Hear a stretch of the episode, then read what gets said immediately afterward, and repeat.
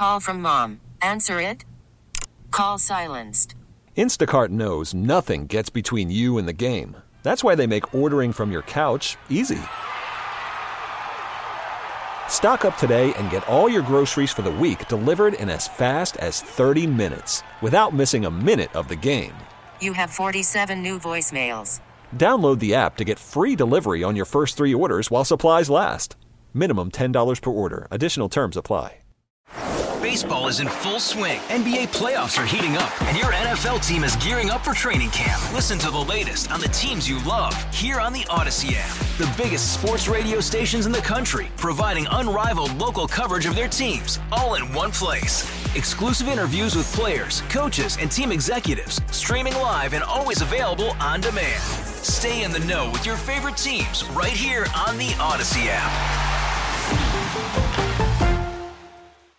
This is Fred Bottomer with a look at the week in religion. In his annual address to diplomats, Pope Francis has called for a global ban on parenting via surrogacy. Pope Francis called for a universal ban on what he called the despicable practice of surrogate motherhood. The Pope said it is a grave violation of the dignity of the woman and the child based on the exploitation of situations of the mother's material needs. The Pope said a child is a gift and never the basis of a commercial contract.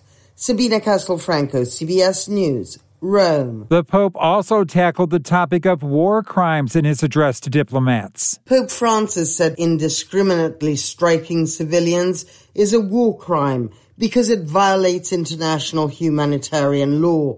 The Pope expressed his concern that the war between Israel and the Palestinian Islamist group Hamas in the Gaza Strip could spread in the wider Middle East. The pontiff called for a ceasefire on every front, including Lebanon.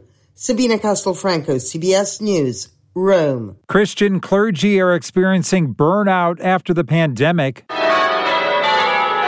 Almost half of clergy surveyed in the fall say they had seriously considered leaving their congregations at least once since the pandemic started.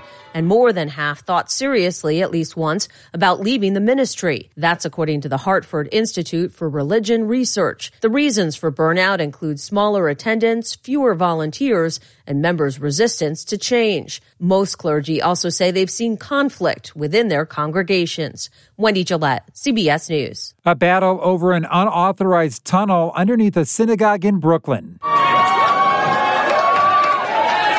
A clash between police and some congregants in the middle of the afternoon prayer service at Chabad Lubavitch Synagogue. The organization says a group of extremist students broke through a few walls in adjacent properties to get unauthorized access. So when a cement truck was brought in to repair the walls, the men vandalized the sanctuary. CBS News reporter Lisa Rozner in Brooklyn. They don't want to lose the, the work that they did in all the years, so they break the, the main wall. They break the main wall. It's allegedly connecting a now closed holy bathing area to the building. This is obviously very troubling uh, to to not just the Lubavitch community, but uh, people, Jews around the world. This is a very significant place. Police sources say of the 12 people taken into custody, seven were released and five will be arraigned in front of a Brooklyn judge for charges including criminal mischief, reckless endangerment, and obstruction of governmental administration. When we see just a small fringe group of people who don't represent our community,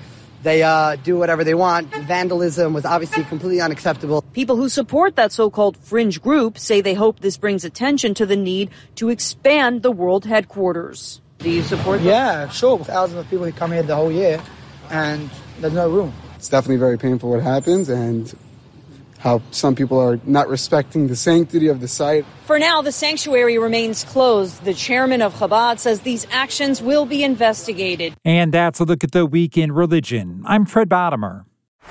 Baseball is in full swing. NBA playoffs are heating up, and your NFL team is gearing up for training camp. Listen to the latest on the teams you love here on the Odyssey app. The biggest sports radio stations in the country, providing unrivaled local coverage of their teams, all in one place. Exclusive interviews with players, coaches, and team executives, streaming live and always available on demand. Stay in the know with your favorite teams right here on the Odyssey app.